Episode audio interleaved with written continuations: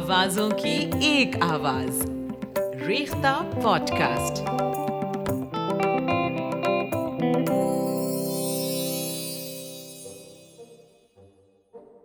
ابن انشا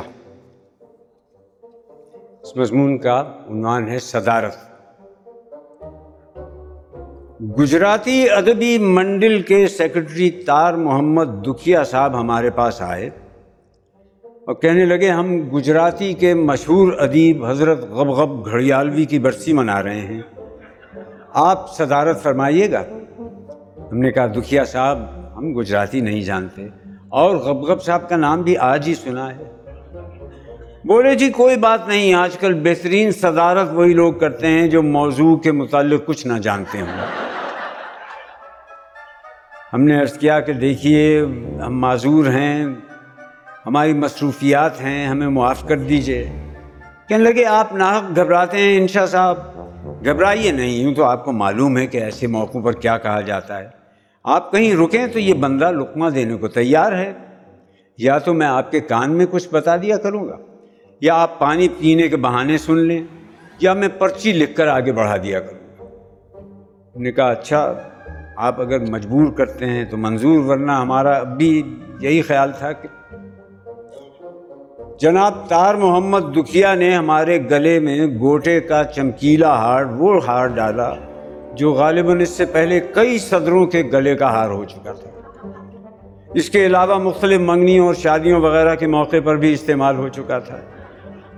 بعد ازاں انہوں نے ہمارے علم و فضل کی بے کرانی کا ذکر کیا اور کہنے لگے کہ انشا صاحب غب غب مرحوم کے افکار اور شاعری پر بڑی گہری نظر رکھتے ہیں۔ اب میں انشا صاحب سے درخواست کرتا ہوں کہ وہ خطبہ ارشاد فرمائیں۔ ہم نے پانی مانگا۔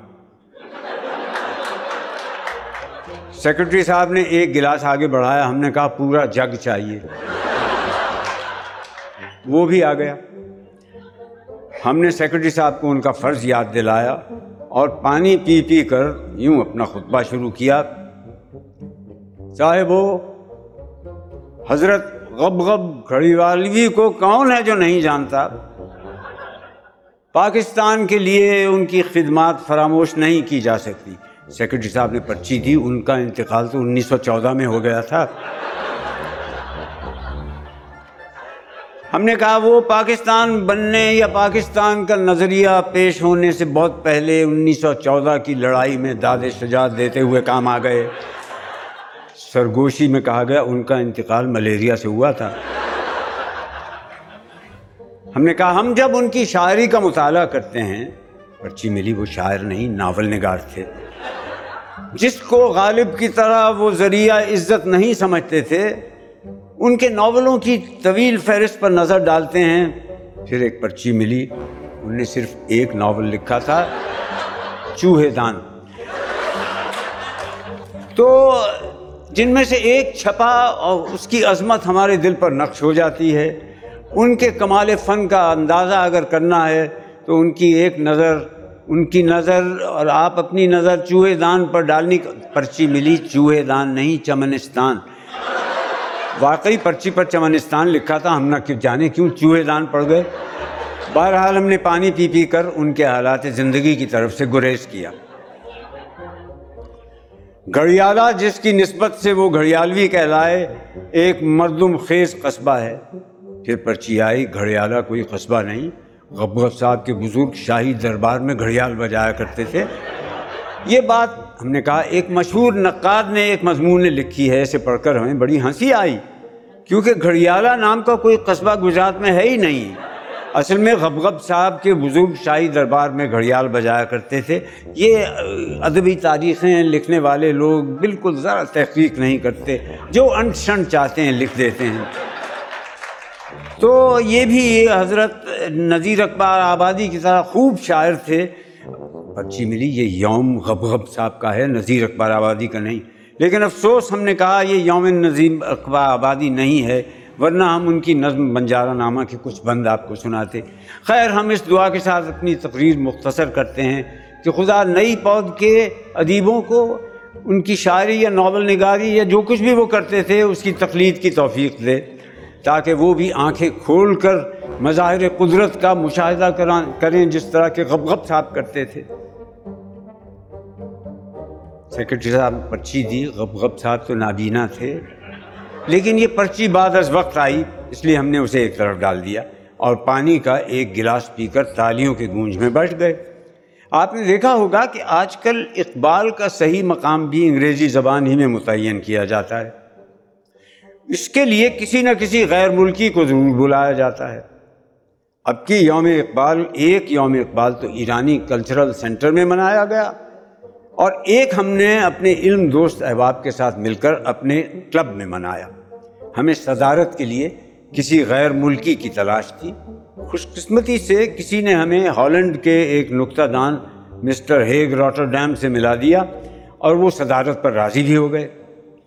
بس کہنے لگے، ہم نے کہا، ہم آپ کو اقبال کے متعلق کچھ بتا دیں۔ انہوں نے کہا، واہ، اس مایا ناز ہستی کو کون نہیں جانتا؟ اس نے فلسفہ خود ہی ایجاد کیا تھا نا؟ بس یہ بتا دیجیے کہ رہنے والے کہاں کے تھے؟ ہم نے کہا سیال کوٹ کے، جہاں کھیلوں کا سامان بنتا ہے۔ فرمایا، مر گئے کہ زندہ ہیں؟ ہم نے کہا، آپ کی اور ہماری خوش قسمتی سے مر گئے۔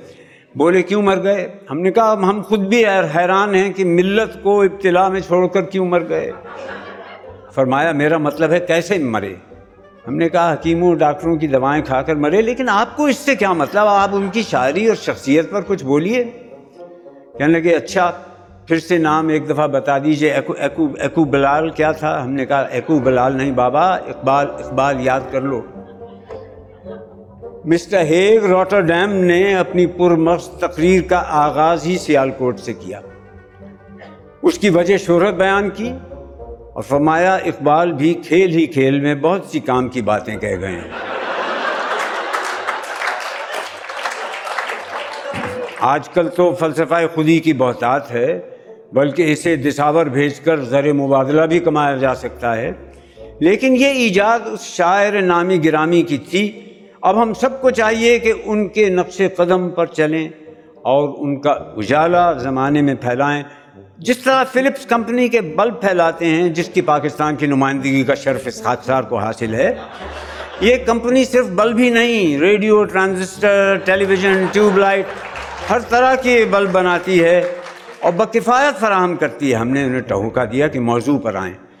کہنے کہ ہاں ہاں اقبال صاحب یعنی سنا ہے ڈاکٹروں، حکیموں کی دوائیں کھا کھا کر مر گئے۔ ابھی طبی سائنس کو اور ترقی کرنا ہے۔ فلپس کمپنی نے اس پر بھی ریسرچ کا شعبہ کھول رکھا ہے۔ ہماری تحقیقات کامیاب ہو گئیں تو آئندہ اچھے اچھے شاعر مرا نہیں کریں گے، بلکہ صدیوں ایڑیاں رگڑا کریں گے۔ ان کی جان نہیں نکلا کرے گی۔ اس پہ تالیاں بجیں۔ میں آپ سب کا شکریہ ادا کرتا ہوں۔ بے شک اقبال سے مجھے دلچسپی ہے۔ میں اور بھی تقریر کرتا، افسوس، ہال میں روشنی کم ہے۔ اگر آپ لوگ فلپس کی ٹیوب لائٹیں ان کی تقریر کا آخری حصہ تالیوں کے شور میں ڈوب گیا، ٹھیک سے سنائی نہ دیا گیا۔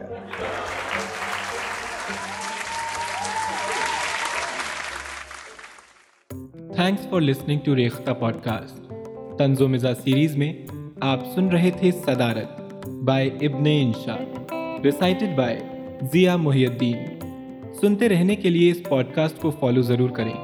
زیادہ معلومات کے لیے وزٹ کریں ڈبلو